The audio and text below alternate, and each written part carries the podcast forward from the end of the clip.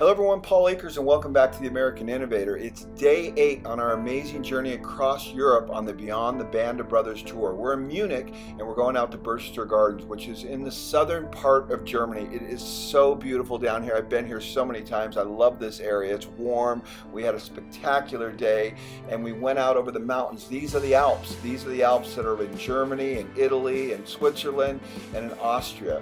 And we traveled up the mountain to the Eagle's Nest. This is the private hideaway that Eva Braun built for Adolf Hitler for his birthday. It is really a spectacular place built right on top of this ridge, the top of this mountain. You have to take an elevator up 400 feet to the center of this mountain to get up to it, or you can hike up. I hiked up. A lot of people took the elevator. This is the actual elevator that Hitler used, and it's been restored three times. This is the main meeting hall right here, and that fireplace was a birthday present from Mussolini. And it's basically original. It's spectacular, to be honest with you but he didn't really like this place. He only came here about 20, 21 times. He preferred his home down below. We're going to actually go to his home. You're going to be able to see that this is Eva Braun's personal room where she liked to hang out. Then I put the drone up in the air, up in the mountains, up in the Alps, and got some great footage. This girl was right in the landing path, almost got hit, but she was a great sport about it. I emailed her the video and she loved that. But this is the view that Hitler had from his home, and this is the home he built. I didn't realize how big it was. It's actually a gigantic compound, and the only thing that's left is the foundation. I took the drone out and flew right in. It's right here where all these trees are. The trees weren't there at the time, they've all grown back, but this is exactly where Hitler's home was was, and what's left is just the foundation. So I took the drone and I kind of gave you a feeling of what it was like to fly through the woods and kind of feel right where Hitler spent a good part of his time and made a lot of the terrible decisions that he made for humanity in this spot right here. And this is the foundation right here from his home. And it's huge. It's a massive complex. I had no idea how big it was. I just thought it was a small alpine house, but uh, quite the contrary. I flew it up and down the mountain to kind of give you a perspective on the scope and scale of his compound.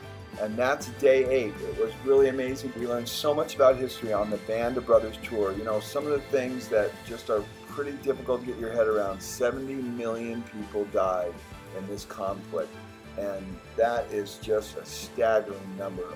340,000 Americans but when you think about the toll for the other countries, the Russians, the Germans, the Italians, it is really staggering when you think about how many people died in this conflict.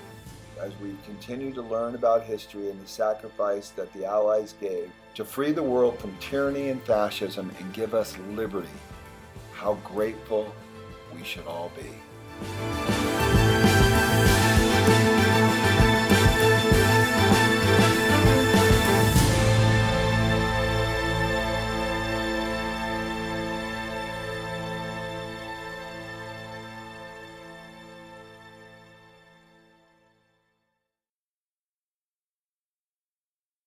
Hello, everyone. Paul Akers, and welcome back to the American Innovator, day nine. Today, we are traveling from Munich to a small little town outside of Munich called Dachau, renowned for the concentration camp, where basically this concentration camp became the model for all the other concentration camps and extermination camps that the Nazis used during World War II.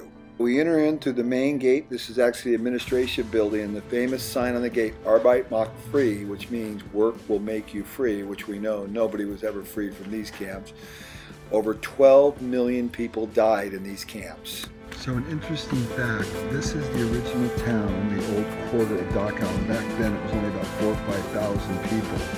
And the concentration camp was right out here, outside of town. And to put it in perspective, Auschwitz was 25 times larger than Dachau, but this is where they learned everything from Dachau. So this is the concentration camp.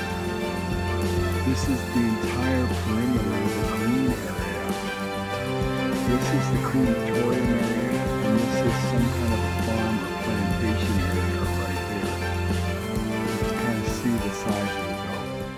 so as you walk through the camp, there are sculptures and memorials throughout the camp remembering all the people that died in this camp from 1933 and 1945. It's really hard to comprehend what happened here. Now, this camp was designed for four or 5,000 people, and there were 30,000 people here. And they were stuffed in here in unbelievable conditions. Now, these barracks are uh, recreations of what was there. They tore them down because they were in such bad conditions, and there's different levels. These bunks are not as good as the ones we just saw. So this is a level two, and then level three. Uh, these are where the lockers, where this all looks very nice or nice enough but it actually was nothing at, at this nice. It was crowded in here when you see the pictures of the way people were housed in here like animals. Even animals are treated better than this. And then this is the stage three where they were just shoved in here no partitions between any of the beds. And there were a lot of barracks. Just Look at all this. Look at how big this place was. It's massive. And again, trying to get this in perspective, Auschwitz in Poland was 25 times larger than this camp. Now, this camp had a trench all the way around it with barbed wire. It's right really in the middle of a small town. So people knew what was going on. Now, these were the crematoriums, and this was very difficult going in here. This is where the people came in and got unclothed, and then they went into the showers, which they told were showers, and they were actually not showers. They were gassed to death. Over 32,000 people died here and were cremated. And this is actually one of the showers right here, and the shower heads are on the top. Uh, the pellets came through. A guard would throw pellets in through these little ventilation things right here, and then shut the door and then the people would die. They'd take the bodies out, they'd stack them up, and they'd stack them up in this room, and then they would put them into the crematoriums, which you're going to see in a minute. And they would just literally stack them up like wood. It was absolutely hard to believe what happened during World War II. And these are the crematoriums where they were burned. And these are the places where the guard would put the pellets in and then shut this door, and the gas would kill the people just really incredible. 12 million people total died in the concentration camps, and a total of 6 million Jews died in these concentration camps. Just absolutely unbelievable when you think about the ramifications of all this. And when you think about the total scope of the war, between 50 and 70 million people died. Now, these concentration camps were throughout Germany and Eastern Europe.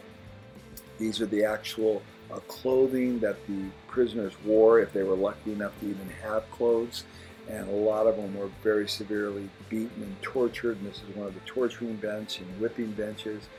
And to say the least, it was a very difficult day on day nine, but it's something you have to see. We cannot forget history as we continue our Band of Brother tour throughout Europe.